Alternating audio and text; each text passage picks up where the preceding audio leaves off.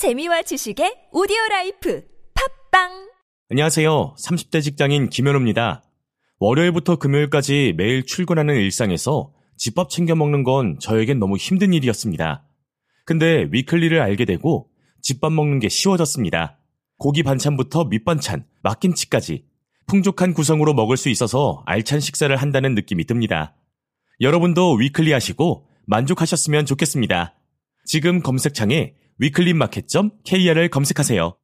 안녕하세요. 배우 박근영입니다. 코로나19로 기업 운영하시기 많이 힘드시죠? 제가 여러분께 좋은 소식 하나 알려드릴까요? 정부에서 고령자 친화기업 설립을 지원한다고 합니다. 고령자를 다수 채용하는 기업에게 최대 3억 원까지 지원한다고 하니 기업에 정말 큰 보탬이 되겠죠? 2021년 1월부터 6월까지 고령자 친화기업 사업에 참여할 기업을 상시 모집합니다. 자세한 내용은 한국노인인력개발원 홈페이지를 확인하세요. 문의 1566-0151. 이 캠페인은 보건복지부가 함께합니다. 겨울철 지구를 위한 온맵시라고 들어봤어? 그럼 실내에서도 따뜻한 옷차림 온맵시 맞지? 맞아. 실내에서도 옷을 따뜻하게 입고 있으면 난방비와 에너지를 절약하고 면역력도 높아진대. 그래? 그럼 어떻게 실천할 수 있을까? 먼저 난방 온도를 20도로 맞추고 내복뿐 아니라 스웨터, 수면 양말 등 다양하게 입으면 돼.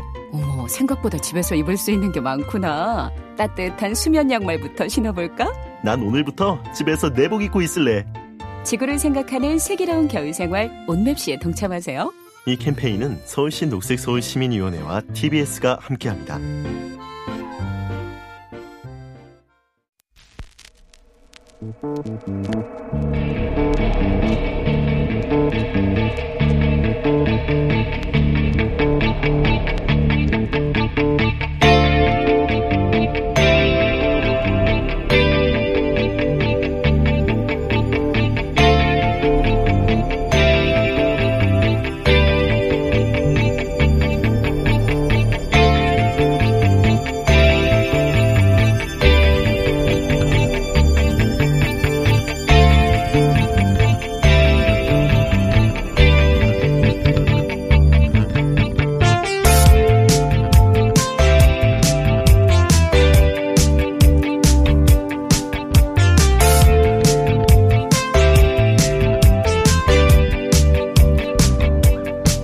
안녕하세요. 김호준입니다. 법무부 장관 청문회 당일 기습 기소에 결국 고등학생 체험 학습과 봉사상 따위를 두고 징역 4년을 선고하고 정 교수를 법정 구속하며 기분이 어떠냐고 묻는 사법.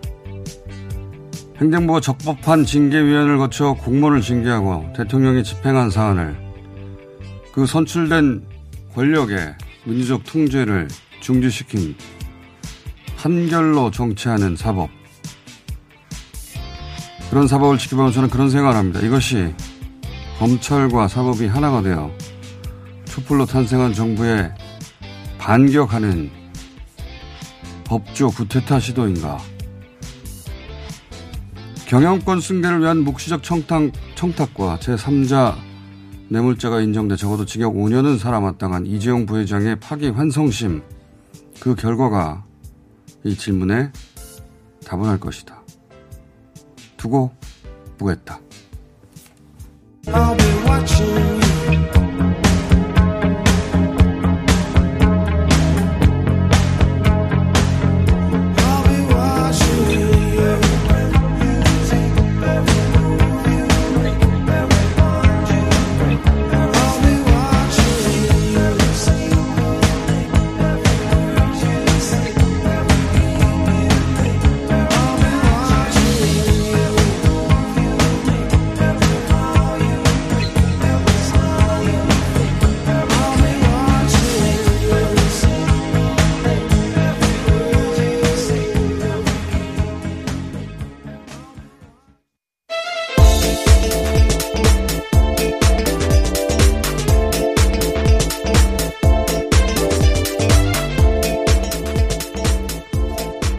TBS의 류밀입니다. 네. 매우 중요한 일들이 벌어지고 있어요. 한국 사회에서. 예. 작년에 이제 법무부 장관의 청문회 당일 밤 자정 직전에 어, 사상 최초로 기소를 했죠. 그 부인을. 그리고 나서 결국은 1년 3개월여 후에 어, 딱 이 시점 연말 시점에 정경심 교수 징역 4년을 선고했고 그리고 어제는 이제 윤 총장의 가처분이 인용이 됐습니다. 이게 촛불로 탄생한 민주적 통제에 대한 어떤 어, 기득권의 반격 혹은 법조 구태타 아닌가 그런 질문을 하게 되는 사람들이 저는 많을 거라고 봅니다. 가처분 인용은 법적으로도 이 본안 소송을 무력화시키는 거거든요. 본안 소송이 있는데 가처분은 사실은 절차만 따져야 되는데 이 사법에 어 절차 무력화시킨 거예요. 위기의 민주라 민주주의라는 유명한 다큐가 있습니다. 이게 이제 80% 지지를 기록하며 퇴임한 남미 역사상 가장 진보적인 인기 있었던 그리고 성공적이라고 평가받았던 룰라 대통령에 이어서 브라질 최초 여성 대통령 지우마 대통령을 어, 경제 단여 경제 개혁을 단행을 하자. 그래서 이제 자신들의 기득권이 근본적인 위협을 받자 어, 브라질의 재벌과 언론과 법조, 검찰 판사죠. 그러한 기득권의 연합이 어떻게 지우마 대통령을 탄핵하고 이미 퇴임한 룰라를 감옥으로 보내서 결국 구구 정부를 만들어내는지 그 과정을 기록한 다큐인데 유명한 다큐입니다.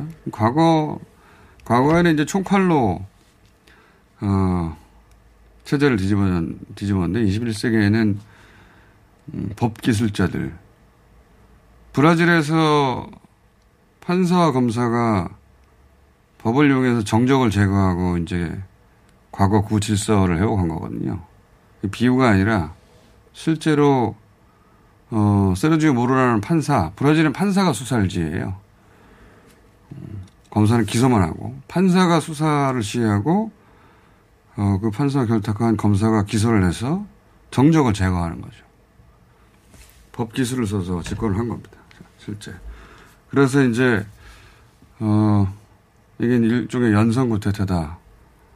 또는 법적 구태타다. 이렇게도 표현하는데, 어느 사회나 오랜 세월 그 권한과 힘을 누려온 기득권이 있기 마련 아닙니까? 우리 사회도 당연히 문재인 정부를 굉장히 불편해하는 기득권이 있어요. 근데 군부 구태타라는 건 우리 사회에서 이제 불가능한 어 불가능한 건데 그럼 할 수 있는 게 뭐가 남았냐? 그 할 수 있는 게 뭐가 남았냐 중에 하나가 브라질 모델 같은 겁니다. 예. 우리는 검찰이 수사 지휘도 하고 기소도 하거든요. 둘 다 권한을 가진 나라는 검찰이 우리나라밖에 없어요. 그러니까 자연스럽게 그런 질문으로도 이어지는 거고. 그래서 저는 이 질문에 대한 가장 확실한 답은 다음 달 이재용 부회장의 판결이다. 그렇게 보는 겁니다. 어, 어떤 기준으로도 5년 이상 실형 선고돼야 할 이재용 부회장에 대해서 예를 들어서 집행유예 풀어준다. 이, 이러한 의문에 대해 그 이상 확실한 답은 없다. 자본 권력 역시 기득권의 핵심 중 핵심이거든요. 그래서 저는 내년에 이런 기득권의 동맹, 동맹과 촛불의 민주적 통제 사이에 어, 큰 전쟁이 벌어질 것 같다. 그런 전망을 하게 되고 이 타이밍에 이제 야당은 환영 성명을 내는데 저는 야당이 하나도 좋아할 일이 아니라고 보는 것이 정치가 야당의 손을 벗어났어요. 예. 검찰이 자신들만이 가진 수사권 기소권으로 직접 어, 정치 활동하는 거 아닙니까? 검찰당이에요. 여러 번 얘기했지만. 언론은 그 공보팀으로 포털을 통해서 선거운동을 하는 거나 마찬가지인 셈이고. 그렇게 야당이 사라지고 있는데 이게 박수칠 일인가. 그런데 이제 브라질과의 차이는 어, 의회 권력을 촛불 쪽에 가졌다는 거죠. 매우 결정적으로 중대한 차이고 또 하나는 우리 시민사회는 어, 오랜 세월 스스로의 힘으로 여기까지 성장했거든요. 성숙도의 차원이 다르다. 아마 의회에서는 이제 국회에서는 어, 당장 검찰의 탈권력과 수사권 박탈 입법이 가속 페달을 밟을 것이고 사법 개혁도 이제 어, 이야기 되겠죠. 입법으로 대응하는 거죠. 법은 검찰이 못 만들거든요. 예.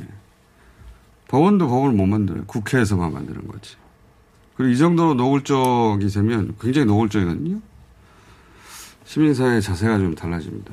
누군가는 겁을, 겁을 먹게 되고, 어, 또 누군가는 거꾸로 전의가 불타게 되죠. 예.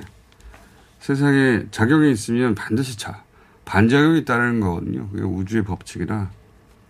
그게 몇 배로 힘이 클 때도 있습니다. 어, 예전에 정치의 한 사례로 안철수 전 대표가 탈당하는 날, 어, 그래서 민주당이 선거에서 폭망한다라고 할 때 탈당한 인원의 수십 배가 입당을 했어요. 예. 그래서 새누당이 180석을 차지할 거라는 전망을 뒤집고 민주당이 일당이 됐죠. 예. 눈앞에 보이는 대로 세상이 굴러가지가 않는 겁니다. 그 여야 모두가 마찬가지인 건데 덕분에 이제 뉴스공장은 청취율이 올라가겠다. 그건 매우 매우 크리스마스하다. 예, 자 여기까지 해놓고 코로나 상황 짚어보고 아마도 이제 오늘은 또 하필 크리스마스라 네. 예, 예, 출근하면서 뉴스를 듣는 분들도 많지 않을 텐데 어, 월요일 아마 연말 연, 연시 내내 이야기가 이어지겠죠. 자 코로나 상황을 좀 짚어볼까요? 네, 영국이 4만 명 가까이 확진자가 나오고 있고, 뭐 독일도 3만 1,000명 이렇게 확진자가 계속 나오고 있는 가운데, 어, 이탈리아는 또 누적 확진자가 200만 명을 넘었고요. 우크라이나와 또 페루도 100만 명이 넘었습니다. 이렇게 계속 확진자가 늘어나고 있는 가운데, 일본은 3,700명이 넘는 확진자가 어제 나왔습니다. 어제 오랜만에 일본의 그 검사 수하고 확진율을 보니까 일본의 검사 수는 여전히 늘지 않았고 확진율은 우리가 이제 2%가 넘었다고 이제 걱정하고 이제 1% 대로 다시 떨어뜨렸는데 어 일본 10%예요. 그 말은 검사를 지금보다 10배를 더 해야 되는데 안 하고 있다는 얘기죠. 그런 상황이고 네. 우리는 11만 명이 이제 넘어갔습니다. 하루 네, 검사하는 검사 양이. 건수가 11만 건이 넘어갔고 그리고 어제 처음으로 일반 검진보다도 선별 임시 선별 진료소에서 검사를 받은 건수가 더 많았습니다. 자꾸 말씀드리지만 무료기도 하는 데다 장소가 되게 많아요. 사람 많이 모이는 곳 쉽게 접근 가능한 곳이 있거든요. 저도 일부러 받았어요. 일부러. 예. 최근에 또 받은 건데 예. 근데 물론 음성입니다. 자, 알려드리자면 그렇게 방송에 나와 있죠. 네. 어, 이 가족 중에 다 못 받겠으면 가장 젊은 혹은 20대, 30대 분이 한 분이라도 대표로 받아보시는 게 좋다. 무료라니까요. 네. 예, 금방 결과도 나오는 데다가, 어, 그리고 어제도 이 임시선별진료소에서 150명의 확진자가 발견이 됐습니다. 그리고 누적해서 지난 14일부터 시작됐는데 현재까지 900명이 넘는 확진자를 이 임시선별진료소를 통해서 어, 찾아낸 거거든요. 뭐 오늘 수치까지 하면 이제 1000명이 넘는 수치가 될 것으로 예상을 해볼 수 있겠습니다. 백신, 백신 얘기하는데, 백신 맞고 다 끝날 것 같지만, 그렇지 않아요. 백신은, 어, WHO에서도, 어, 얘기가 나왔던데, 백신을 맞는 이유는 집단 면역을, 그리고 그 고위험군, 의료진이라든 고위험군, 덜 위험하게 만들려고 하는 건데, 최종 목표는 집단 면역이죠. 그러니까 한 60% 인구가 맞아야 된다고 하는데, 그게 내년 내에 불가능할 것이다. 지금 미국도 어, 연말까지 2천만 명 맞게 한다고 발표했었거든요. 네. 그저께인가 보니까 100만 명 경험 맞았더라고요. 그러니까 화이자라고 하는 그 백신이 우리가 한 번도 겪어보지 못한 방식으로 접종을 해야 하는 거라 미국도 예상의 20분일밖에 안 돼서 안 됐어요 현재까지. 그러니까 내년에 다 끝나 만약 지금 언론의 보도 따르면 마치 2월이면 다 끝날 것처럼 3월에 접종 시작하면 끝날 것처럼 얘기하는데 그게 아니에요. 1년 내내 맞아야 되고 WHO에서는 우리나라만 생각할 게 아니라 전 세계적으로 놓고 봐야죠 판을. 우리도 내년에 다 맞는 게 맞, 맞는다면 그 대단히 성공적인 게될 텐데 네. 100% 맞는 것도 아니에요. 예, 60%를 돌파해야 되는 건데 그것도 쉽지 않은 일이다. 네, 그런 가운데 이제 우리가 화이자와 얀센 백신 계약 체결이 완료됐습니다. 그래서 200만 회분이 추가로 확보돼서 총 8,600만 회분이 확보됐다라고 합니다. 백신 관해서 너무 말들이 많아서 그리고 백신과 동시에 또 이게 어, 무슨 운명의 장난인지 엄청난 변이가 나왔다고 뉴스가 네. 계속 나오고 있지 않습니까? 예, 영국이 사실상 다른 유럽 국가로부터 격리당한 국가 격리당한 셈이 됐는데 이 백신 이야기 잠깐 짚어 보겠습니다. 사실 다른 정치 뉴스는 어, 뭐 신문 보시면 됩니다. 별거 없어요. 포털 보시면 되고 이 백신 관련해서는 저희가 좀 짚어 보겠습니다. 잠깐 김호랑 교수님 연결돼 있습니다. 안녕하세요. 아, 예, 안녕하세요. 자, 몇 가지 궁금한 게 있어서 제가, 저희가 전화 연결 드렸는데, 우선 영국이나 미국에서 최근에 부작용 보도가 꽤 있습니다. 예. 어, 예, 그렇습니다. 미국에서 지난 14일부터 백신 화이자를 쓰기 시작했는데 예. 27만 명 접종하고 알레르기성 부작용이 총 6건이 보고됐었어요. 근데 여섯 건. 어제는 뉴욕에서 좀 심각한 부작용이라고 할 수 있는 이제 아나필락시스 보고가 한 명 나왔거든요. 아나플락시스. 예, 의료 종사자였고 다행히 대처를 잘 해서 현재는 안정된 상태인데 이게 비율로 보면 한 4, 5만 명 중에 한 명씩 있는 거여서 예. 적지는 않은 거죠. 아, 적지 않은 거예요? 3만 명에 한 예. 명은? 왜냐하면 올해 우리가 지금 인플루엔자 예방 접종을 아직까지 하고 있는데 예. 무료 접종 대상자 중에서만 한 1,380만 명 독감 백신을 접종했는데 예. 아직 아나필락시스 보고는 없었거든요. 어, 그러니까 1,300만 명 접종해서 한 건도 없는 케이스가 한 4, 5만 명당 한 명씩 나온다면, 어, 이거는 부작용이 심각한 것이다. 이렇게 봐도, 되- 봐도 되는 거네요? 예, 근데 이제 4, 5만 명당 아나필락시스가 한 명인 건 아니고 아나필락시스는 좀 더 심각한 부작용이어서 예. 지금 이제 미국에서는 한 건, 영국에서는 이제 두 건 정도 아, 두 건. 보고가 된 거고, 예. 그리고 이제 그 정도는 아니지만 알레르기성 부작용이 한 4, 5만 명당 한 명씩 나온 거여서 아마도 이제 화이자 예방 접종을 할 때는 이제 에피네프린이라고 이런 이제 알레르기성 부작용이 나올 때 사용하는 음. 약이 있거든요. 그거를 준비해 놓고 있어야 되지 않을까 싶습니다. 아, 그렇군요. 이번에 이런 반응을, 아나필락시스라는 반응을 보인 케이스도 그런 의료진들이 대기하고 있어서 대처가 가능했던 겁니까? 예, 그리고 아. 실제로 반응을 보였던 사람이 의료 종사자 아, 예, 다행히도. 준비가 좀 더잘 음. 돼 있었던 것 같습니다. 사실 언론이 백신 백신 하기 전까지만 하더라도 우리가 이런 부작용 사례들을 다 지켜보고 그리고 절차도 만들어서 안전하게 접종하자는 게 어, 당국의 방침이었고 다들 그렇게 이해하고 있었는데 이제 갑자기 불안감 불안감을 자극한 뉴스가 너무 많, 많이 나오는 바람에 어, 모든 걸 서두르게 됐는데 이건 어떻습니까? 어제 그 백신이 3,600, 총 3,600만 명 분이라고 하던가요?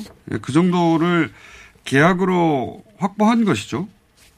예, 그러니까 아스트라제네카, 뭐 화이자, 얀센 계약서 사인까지 끝난 게 2,600만 명분이고 예. 이제 모더나하고 코박스까지 다 끝나면 이제 4,600만 총명 4,600만 번. 예, 어, 확인이 되는 겁니다. 접종 시기를 두고도 여러 보도가 있는데 접종 시기는 어느 정도로 예상하시고 어떤 준비가 돼야 되는 겁니까? 일단은 아스트라제네카가 어, 가장 먼저 내년 뭐 2월 정도 어, 시작이 될 것 같은데 아직 COVAX Facility가 어, 언제 줄지 정확하지 않습니다. 조금 더 일찍 줄 수도 있고 좀 늦게 줄 수도 있어서 저희가 화이자가 이제 원래대로 하면 3분기에 들어오는데 좀 더 일찍 들어올 수도 있어서 음. 준비를 하고 있습니다. 그렇군요. 이 변종 바이러스 보도도 굉장히 많습니다. 그리고 영국 변종 바이러스도 70% 높은 감염력이라고 했는데 남아공발 바이러스는 그보다 더 높다고 하거든요. 예, 이 걱정해야 되는 사안입니까? 예, 이게 이제 변종은 아니고 변이 아, 변이. 바이러스라고 하는 게 이제 적절할 것 같은데요. 예. 영국에서 나온 것도 전파력이 굉장히 세다. 근데 예. 남아공에서 발견된 바이러스도 전파력이 세다고 알려져 있는데 그 남아공에서 발견된 변이 바이러스가 다시 또 영국에서도 발견이 된 겁니다. 어, 영국 큰일 났네요. 예. 영국에서 출발한 사람들을 다른 나라에서 다 막고 있는데 예, 영국은 또 남아공에서 들어오는 걸 막았습니다. 그렇겠네요. 근데 이제 이게 더 위험하냐, 전파력이 세다는 것까지는 이제, 어, 확인이 된 셈인데, 더 위험하냐, 혹은, 어, 이게 지금 나오고 있는 백신으로 대처가 되느냐, 이 두 가지가 예, 많은 분들이 그렇죠. 궁금해하는 그런 사안인데. 거에 대한 이제 질문이 나오게 되는데 일단은 이렇게 지금 빠르게 예. 어, 확산되고 있는 걸 보면 당연히 전파력은 세고 또 전파력이 세기 때문에 이제 집단에서 살아남아서 발견이 되는 건데요. 중증도는 높지 않은 것 같다. 어. 기존하고 큰 차이가 없는 것 같다 하는 거고 그다음에 면역 반응이 달라지는지 다시 말해서 백신에 영향을 줄 정도인지 음, 그거는 아닐 것 같다고 생각은 하지만 이제 모니터링은 좀 해봐야 되겠다. 그리고 음. 만에 하나 어, 백신의 효과에 영향을 준다고 한다면 쉽게 mRNA 백신이나 우리가 아스트라제네카처럼 벡터 백신 경우에는 유전자를 수정하는 방식으로 바꿀 수 있어서 대처가 아. 빠르게 가능하다 이렇게 그렇군요. 근데 중증도가 더 높진 않다 하더라도 비슷하게만 해도 문제 아닙니까? 그렇죠. 왜냐하면 전파력이 세서 훨씬 더 많은 사람이 걸리니까요. 자, 그리고 이제 이, 이 기존 지금 개발된 백신이 영향을 줄 정도는 아닌 것 같다. 하지만 설사 영향을 주더라도 지금 개발된 백신들은 수정이 용이한 편이라 대처가 또 될 것이다. 예, 그렇습니다. 알겠습니다. 오늘 여기까지 듣겠습니다. 감사합니다. 예, 감사합니다. 김호란 교수였습니다. 자, 브렉시트도 사실은 이제, 어, 다뤄야 될 뉴스가 됐고, 다른 뉴스들도 있는데 크리스마스니까 오늘 여기까지 하는 걸로 하겠습니다. 자, TBS의 류밀이었습니다. 세상에 코어업을 못 먹었더니 너무 힘드네. 바빠서 새로 주문할 시간도 없고. 아 큰일이야 김엄마 같은 분들을 위한 코어업 정기배송 2 플러스 2 이벤트 코어업이 정기배송 서비스를 시작합니다. 한 번 신청하면 코어업이 떨어지기 전에 알아서 보내드립니다. 페루산 마카와 멀티비타민을 한 번에 코어업 정기배송 신청하면 2 플러스 2 편리함 2배 선물 2배 검색창에 코어업 검색하세요. 노후경유차가 뿜어내는 오염물질로 겨울철 미세먼지가 더욱 나빠진다는 사실 알고 계셨나요? 미세먼지 계절관리제가 시행되는 12월부터 3월까지 서울 시내에서는 저공해 조치를 하지 않은 배출가스 5등급 차량을 운행할 수 없으며 위반 시 과태료 10만 원이 부과됩니다. 서울시에서는 노후 차량의 조기 폐차 보조금과 매연 저감 장치 부착비를 지원하고 있으니 서둘러 신청해 주세요. 자세한 사항은 120 다산 콜센터로 문의하세요. 이 캠페인은 TBS와 서울특별시가 함께합니다. 시더 시더. 아빠 발톱 너무 두껍고 색깔도 이상해. 이 녀석. 그럴까봐 내가 캐라셀 네일 준비했지. 갈라지고 두꺼워진 발톱 무좀이 싹 사라진다고. 미국 판매량 1위 600명 임상 실험을 거친 전 세계 48개국 손발톱 케어 압도적 지배자 캐라셀 네일 2주 후 달라진 손발톱을 경험할 수 있습니다. 네이버에서 캐라셀 네일을 검색하세요. 미국 대장세라 대장세라 대장세라. 미국 대장세라 대장세라 대장세라. 장실 장실 good morning 화장실. 바나 바나 good morning 바나나. 앉자마자 밀려오는 배출의 카타르시스. 힘주지 마세요. 대장이 양보하세요. 앉자마자 밀려오는 그 부드러운 미궁 대장사랑. 뉴스의 진심. 안심, 등심인 남자. 김어준입니다. 가자.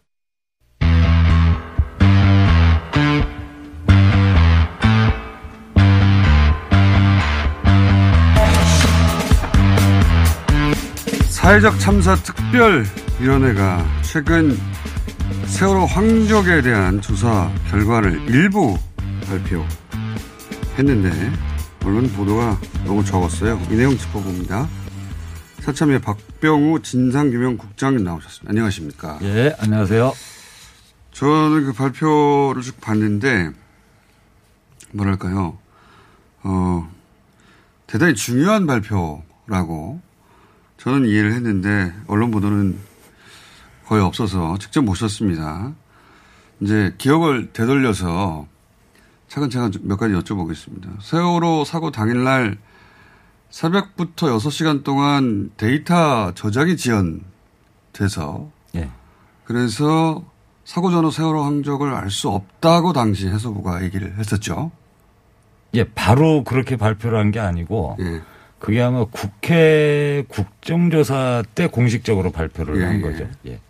그리고 그때 뭐라고 그랬었냐면 그날 오후 4시께가 되어서야 그렇죠. 예, 되어서야 그게 복원이 됐고 그때 항적이 확인이 됐다. 이런 식의 이제 공식이죠. 예, 공식적으로는 예, 그렇게 예. 해수부가 당시 얘기를 했습니다. 근데 이제 이번 사참위 조사를 통해 밝힌 것이 그 이제 항적이라는 게 대전에 있는 통합전산센터에 저장이 되는 것인데 예. 근데 그게 저장 지연으로 이제 그런 문제가 발생했다고 했는데 이번에 조사 결과는 정상적으로 저장이 됐다는 거를 확인한 거 아닙니까? 어떻게 확인이 되는 겁니까? 그래서 이게 이제 용어를 상당히 혼란스럽게 썼다고 저희들은 판단합니다. 이게 저장 지연이라고 발표를 했는데 네. 미저장이라는 게 맞습니다. 그러니까 음, 저장 지연이라는 건 뭐 저장이 되기는 됐는데 나 계속 밀, 됐다. 밀려서 됐다라는 취지로 읽히는데 내용상 그러니까 해수부가 발표한 내용상으로는 저장이 안 됐던 겁니다. 그래야 확인할 수 거죠. 없는 거죠. 그렇죠. 예, 이제 예. 미저장 상태였다는 것이고 그러면 그 미저장 상태였다는 것이 사실인가에 대한 그것만을 저희들이 초점으로 잡고 조사를 한 건 아니었는데 아니었는데 예, 조사를 하는 과정에서 정부 종합 전산센터라는 곳이 이제 대전에 그렇죠. 있는데 거기는 뭐 해수부 AIS 그것만 다루는 게 아니고 모든 게 다 저장되죠. 예. 뭐 대한민국의 모든 그 데이터들이 저장이 되는 곳이고 AIS는 그 중에 한 켠을 이제 관리받고 어, 있는 AIS 데이터인데 데이터라는 게 사실 데이터량이 엄청 적은 거거든요. 예, 그렇죠. raw 데이터로 하면 뭐 그게 예, 양이 많은 해보는데. 것도 아니고 예. 그랬는데 예, 거기에서 그 공문을 저희들이 실제 조사를 가서 확인을 한 겁니다. 어떤 공문이었습니까? 그러니까 해수부가 6월 21일 날, 아니 4월 21일 날 질문을 합니다. 예. 사고 그, 이틀 어, 후에. 예. 예, 저기다가 아, 그 통합전산센터에 질문을 하는데 어, 본인들이 확인하기로는 이게 이제 미저장, 음, 그러니까 저장이 지연됐다 6시간 네, 동안 그것을. 기술적으로 확인을 해달라라는 요청 공문이 가고 어. 바로 이틀 있다가 대전통합전산센터에서 어, 미저장 된 적 없고 그러니까 어. 이제 저장 지연이 된 바가 없고, 정상적으로 저장이 돼 있었다라는 음. 공문을 보내거든요. 그게 그러니까 사고 이틀 후예요. 그러니까. 아니 아니 4월 21일이니까 5일 후죠. 아 그렇죠. 예, 예, 예. 그래서 어, 오일 이제 후에. 예. 그리고 또 이틀 있다가 4월 23일 날 바로 그 답변을 공문을 하고. 답변을 하는데 그 답변에 대해서 해수부 입장에서는 예. 너무 중요한 사안이지 않습니까? 그러니까요. 이게 데이터가 왜, 어, 그때 표현으로 저장 지연. 예. 그래서 어떻게 표현하든 간에 세월호 상- 항적을 알 수 없다. 그런 상황이었는데 데이터가 정상적으로 저장됐다면 항적을 곧바로 알 수 있었어야 하는 거 아닙니까? 곧바로 실시간으로. 실시간으로도 뜨고 바로 바로 항적이 뽑혀 나와야 되는 게 맞는 거죠. 그렇죠. 근데 사실은 이게 세월호만의 문제가 아니라 그 6시간 동안은 해상 쪽으로 보면 국가 비상사태나 마찬가지거든요. 그러니까요. 왜냐하면 항적 저장이 안 돼 있었다는 거는 가령 뭐 어, 대공 혐의점이 있다거나 실제로 국가 아, 안보에 큰 위해가 되는 어떤 선박 상황이 발생을 했을 때 그 선박이나 상황들이 어떻게 추적이 불가능한 6시간 동안. 깜깜이가 됐다는 거예요. 그렇죠. 전체가. 예, 단지 실시간으로만 뭐 좀 볼 수 있었다는 건데 네. 그거 가지고는 그 안 되거든요.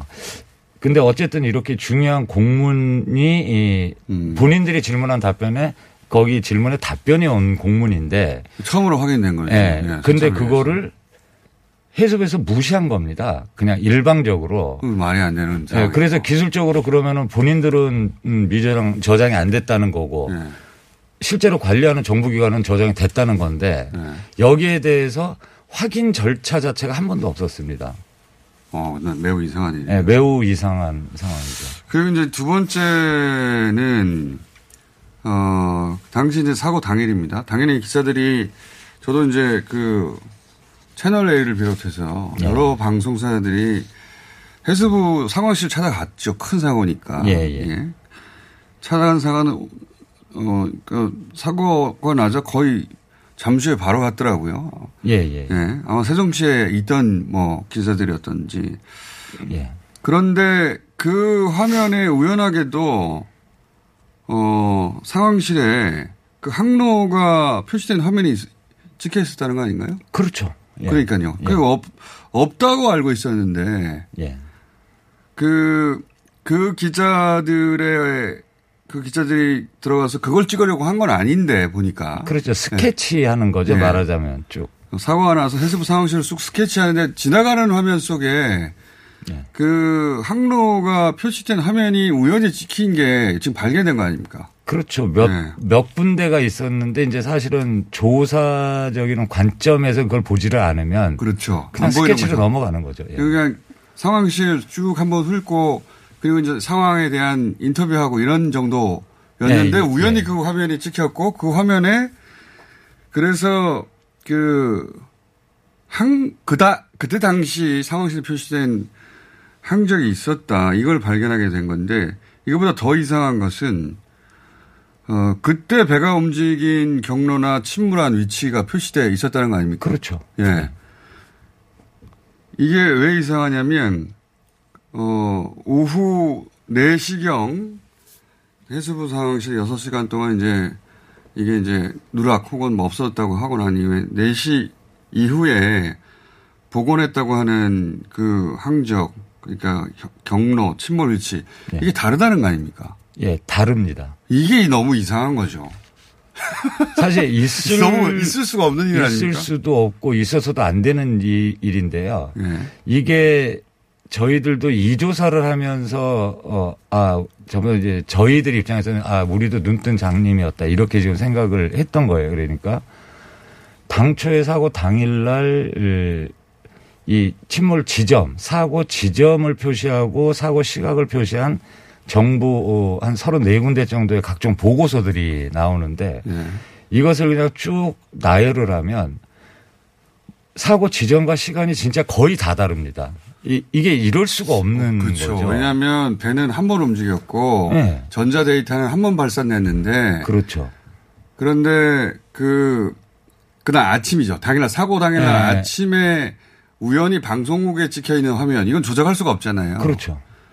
그 화면에 배가 침몰한 위치하고 나중에 정부가 이겁니다 하고 발표된 위치가 다르면 이건. 안 되는 거죠. 그것도 다르거니와 당일날 으, 가령 해수부, 해경, 뭐 서해청, 그 다음에 국방부 온갖 군데에서 그 상황에 대한 보고서를 올리는데 거기에 네. 사고 지점들이 너무 달라서 이게 단순 실수이기에는 너무 이상하다고 했는데 이 조사를 하다 보니까 예.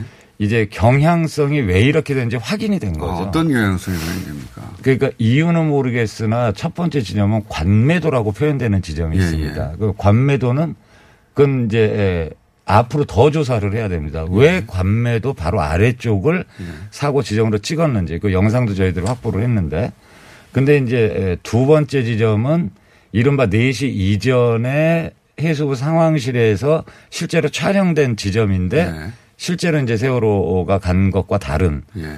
그 항저 그 지점을 병풍도 북방 1.7마일 이렇게 잡는 겁니다.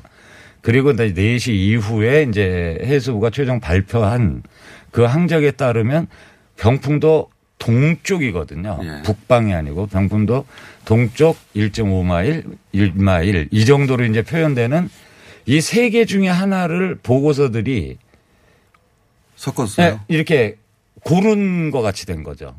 그게 막 섞여 있다 보니까 뭐 눈으로 보면은 어디가 어딘지를 알 수가 없는 이런 상황이 된 거죠. 그러니까 그 사고 당일날 아침 바로 방송국 화면에 우연히 찍힌 당시 상황실에 떠있던 침몰 지점과 나중에 보고된 지점이 보면 이 말씀하신 병풍도라는 섬으로부터 점점 멀어지는 그렇죠. 예. 멀어지는 위치에 그 침몰 지점들이 찍히고 그다음에 배가 움직이는 위치가 찍히고 그렇게 돼. 예. AIS는 음, 대학 이, 이, 이 핸드폰에 있는 GPS 그러니까 자동차 GPS랑 똑같아 가지고 네. 이 오차범위라는 게 없습니다. 거의 거의 없는데 수, 수키로가 난다는 게 이게. 예, 이거는 있을 수가 없는데 사실 제가 이제 여기 출연해서 처음 말씀드리는데 세월호의 항적이 그거 말고도 그거 말고 이거는 저희들이 이제 특검이 됐던 어, 어쨌든 저희들이 이제 나중에 수사 요청을 할 텐데 뭐 거기에 제공을 할 텐데 세월호라는 선명에 나오는 항적이 그거 외에 또 잡힌 게 있습니다. 또 있어요. 예, 또 있습니다. 디지털 데이터인데. 아, 그러니까 이제 참 이상, 이상하죠. 그, 그래서 이제 그 부분은 좀, 음, 수사를 통해서 철저하게 좀 밝혀야 될것 그러니까 누군가 손을 탔을 가능성 그런 의문이 이제 제기되기 시작하는 건데 이건 수사권이 없으니까 사참위에서는 그렇죠. 그래서 특검으로 가야 되는 거 아니냐 혹은 그 수사권을 가진 주체가 예, 이 예, 사안을 예, 예. 조사를 해야 되는 거 아니냐 제대로 그런 문제 제기를 하시는 거죠. 예, 저희들이 이렇게 확인해 둔 마당에는 이것을 그냥 뭐, 어, 그냥 보고만 하고 끝날 수는 없는 사안이죠. 알겠습니다. 어, 자, 오늘 여기까지만 하고요. 예. 있을 수 없는 일이거든요. 예, 예. 배가 딱 한 번 움직이고 딱 한 번의 위치만을 전송했는데 그게 더군다나 정부 문건에 여러 개 다르게 어, 표시된다는 게 있을 수 없는 일이라는 점 매우 중대한 발견이 있었다는 점 알려드립니다. 사참후의 박병호 진상규명국장이었습니다. 감사합니다. 예, 감사합니다.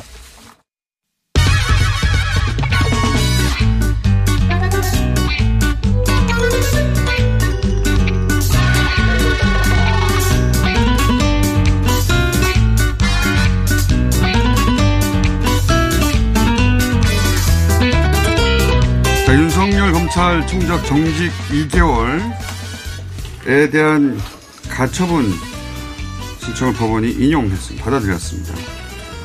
그래서 직무에 윤 총장은 즉각 복무, 아, 복귀했고요. 이 사안 서양신장 네 분 같이 보고 있습니다. 오늘은 신장식 변호사만 전화 연결 상태라 세 분이 무리하게 스튜디오에 직접 들어오셨습니다. 서기 변호사님 나오셨고요. 안녕하세요. 양지일 변호사님 나오셨고요. 네, 안녕하세요. 정희재 기자 나오셨습니다. 네, 안녕하십니까. 신장식 변호사 전화 연결돼 있습니다. 안녕하십니까? 네, 안녕하세요. 신장식입니다. 서기 변호사님 이 사안 관련해서 매번 정확하게 이렇게 될 것이라고 맞추셨는데 이번에는 어 서 변호사님 마저 틀렸어요. 그렇죠. 99.9% 기각될 것이다. 라고 말씀하셨거든요. 왜 그런 전망을 하셨는지 우선 설명해 주십시오. 저는 0.01%의 이런 엉터리 판사가 있을 줄은 몰랐습니다. 이, 이 판결은 정말 있을 수 없는 판결이고요. 있을 수 없는 판결이죠. 예. 판결문, 예. 판결문 자체에서도 모순되는 내용들입니다. 자기들이, 자기 스스로 판사 사찰 문건이 매우 부적절하다고 인정해 놓고도 이거는 뭐 정직 2개월 처분에 대해서 심리를 더 해봐야 된다. 이런 모순되는 판결, 판결문 자체에서 모순되는 내용들이 있는 것은 판사로서 자격이 없는 겁니다. 결론을 정해놨다는 거 아닙니까? 그렇죠. 거꾸로. 예. 결론을 미리 정해놓고 했는데 그런 경우에도 이유 자체 내서 주문과 일치되는 내용들을 쓰, 씁니다 일반적으로. 그러니까 99.9% 판결문 자체로 이해가 되는 거야, 돼야 되는 건데 지금 자체로 모순이 있어요. 그러니까 판결문 분석은 그런 의미에서 중요한 게 아닌 것 같고요. 예. 뭐랄까요. 그, 더 어, 나아가서 이런 전망을 했지 않습니까? 가처분이 여기서 인용이 된다면 본안 소송을 무력화하는 거 아니냐. 의미가 없어. 의미가 없지 않느냐. 지는 거죠. 예. 그러니까 법률적으로도 그런 식의 가처분을 인용하지 말라는 게 조문에도 있고요. 그걸 예. 떠나서 지금 상황이 그렇지 않습니까? 정말 법무부에서의 공식적인 징계 절차를 거쳐서 대통령이 물론 대통령에게 재량권이 주어진 건 아니에요. 형식적으로 대통령이 집행하는 거지만 어쨌든 대통령이 집행을 한 징계. 예. 징계는 내부적인 절차. 제가 여기서도 재판과 징계 절차는 다르다라는 얘기 몇 번이가 말씀드렸었잖아요. 그거를 그냥 판사가 한 번에 뒤집어 버린 거예요. 아무 하지 마 이거. 예. 그러니까 말씀하십시오. 네네네. 그 말하자면 이게 삼권 분립이라든지 행정부의 징계 자율권에 대해서 침해하는 결정이 될 수 있기 때문에 이거 함부로 하면 안 된다. 공공복리에 막대한 영향을 끼친다라고 하는 주장을 저도 했고 뭐 다른 분들이 많이 하셨는데 여기에 대한 판단을 보면 그냥 공공복리에 중대한 영향이 있다고 단정할 수 없다. 이거 한 문구예요. 헌법 안 읽어보신 판사님 아니, 그 같아요. 한, 그 한법을 안, 안 읽었을 리는 없고요. 법을 모를 리도 없고 이런 가처분의 인용은 가처분이 본안에 본안 예, 자체를 아예 의미 없이 만들어버린 가처분인 게 있을 수 없지 않습니까? 그거는 행정소송법상 그렇게 하지 말라고 돼 있단 말이에요. 그래서 그 그렇죠. 부분을 뭐 본안 선치 금지 원칙이다라는 말을 제가 말씀을 이건 좀 본안으로 갈 필요가 뭐였어요? 했거든요. 근데 없는데. 본안을 할 이유가 없어졌어요. 이러, 그러니까- 이러므로 인해서 대통령의 임명권, 그 다음에 삼권 분립, 이런 헌법적 가치 공공복리가 심대하게 훼손됐거든요. 근데 영향이 있다고 단정할 수 없다. 한마디예요. 이게 뭡니까? 절차만 따져보라는 행정법원에서 네. 가처분 신청에서 결론을 낸 것과 아니 마찬가지죠. 그래서 그래서 이제 본안 결론을 본인이 또 내리고 있어요. 그러니까요. 본안 결론을 이게 징계. 징계 사유가 있냐 없느냐 이건 명백하고 이건 뭐 명백하지 않고 본인이 다 판단을 내리고 있어요. 그러면서 아까도 얘기한 거지만 그 중에 하나에 대해서는 분명히 본인이 보기에도 잘못됐다. 라고 얘기를 했는데 그 잘못이 진짜 얼마나 큰 잘못인지는 추가적으로 심리해 봐야 된다. 하지만 직무는 복귀해야 된다. 그러니까 보면은 크게 추가적으로 가- 심리해 봐야 된다고 해놓고 직무는 추가 심리의 의미가 없어졌잖아요 이제. 그러니까 그 의미는 뭐냐면요. 추가 심리할 부분이 있다라고 해놓고는 실제로는 이거를 7개월 동안 질질 끌겠다는 의도입니다. 예, 뭐 충분히 그렇죠. 7개월 지나서 결론을 내리겠다는 거죠. 그러니까 임- 판사가 행정법원의 일개 판사가 본인이 검찰총장의 임기를 내가 보장해 줄게 이렇게 한 거예요. 이게 네. 상당히 그러니까 정치적인 결정이다라고 봐야 될 것 같습니다. 그러니까 정치적인 결정이라고 하는 것은 보통 이 정치적이다라는 말하는 것은 자신의 정치적 이해에 맞춰 가지고 결론을 내려놓고 끼워 맞춘다는 건데 어, 지금 사법부 내부에서 뭐, 뭐 들리는 얘기가 있었어요. 그래가지고 뭐 정권 말기니까 레임덕이 벌써 왔다. 그런, 그런 상황에서 우리가 문재인 정부의 편을 들어줄 필요가 있느냐. 하지만 검찰은 앞으로 우리와 계속 가야 될 존재 아니냐. 뭐 이런 소문이 돈다 그러길래 설마 설마 했었는데, 어, 이런 판결이 나오고 보니까 어, 그런 소문이 헛소문이 아니었구나라는 생각도 지금 듭니다. 예, 지금 장 기자님 말씀하신 것처럼 검찰과는 우리가 계속 같이 가야 된다. 이게 바로 법적 카르텔 동맹에 상징하는 표현이거든요. 그런 소문이 맞아요. 실제로 동맹. 저도 들었고요. 네. 그런데 에, 판사들은 검찰총장을 대통령보다 더 높게 봅니다. 그게 이번 판결에도 드러난 거고요. 징계 의결서의 내용을 거의 읽어보지도 않았어요. 제가 보기에는. 특히 중립의무 위반 관련 부분에서 그, 그 징계 의결서에는 분명히 중립의무 위반 자체가 아니라 그걸로 인한 위신 손상으로 징계 사유를 제시했거든요.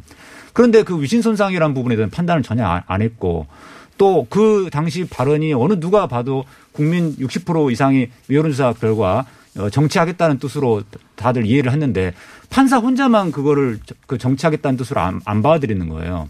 이거는 징계 의결서 내용도 전혀 안 읽어보고 아예 선입견을 가지고 판결을 내린 거라서 저는 이 판결은 정말 도저히 저는 이- 이제 인정할 수가 없고 에, 판결이 선고되면 보통 이제 저- 판결은 존중하나 뭐 불복하겠다 이렇게 하는데 저는 이 판결은 존중할 필요도 없다고 생각합니다. 이게 선출 어, 선출 권력의 민족 통제에 대해서 지금 말씀대로라면 검찰과 사법이 하나 돼서 하나의 법적 구태타를 만들어낸 거 아니냐 이런 의문을 제기할 수밖에 없는 거 아닙니까? 뭐 지금 네. 상황은 그런 것 같아요. 그러니까 지금 그 아까 말씀하셨듯이 판결 그 결정문 내용도 보면 앞뒤가 안 맞아요. 특히 판사 사찰 부분에 대해서는 좀 심각한 문제가 있다. 다시는 이런 일이 생겨서 안 된다라고 맞는 해놓고서는 거는 중요한 거 아닌 것 다음. 문제야.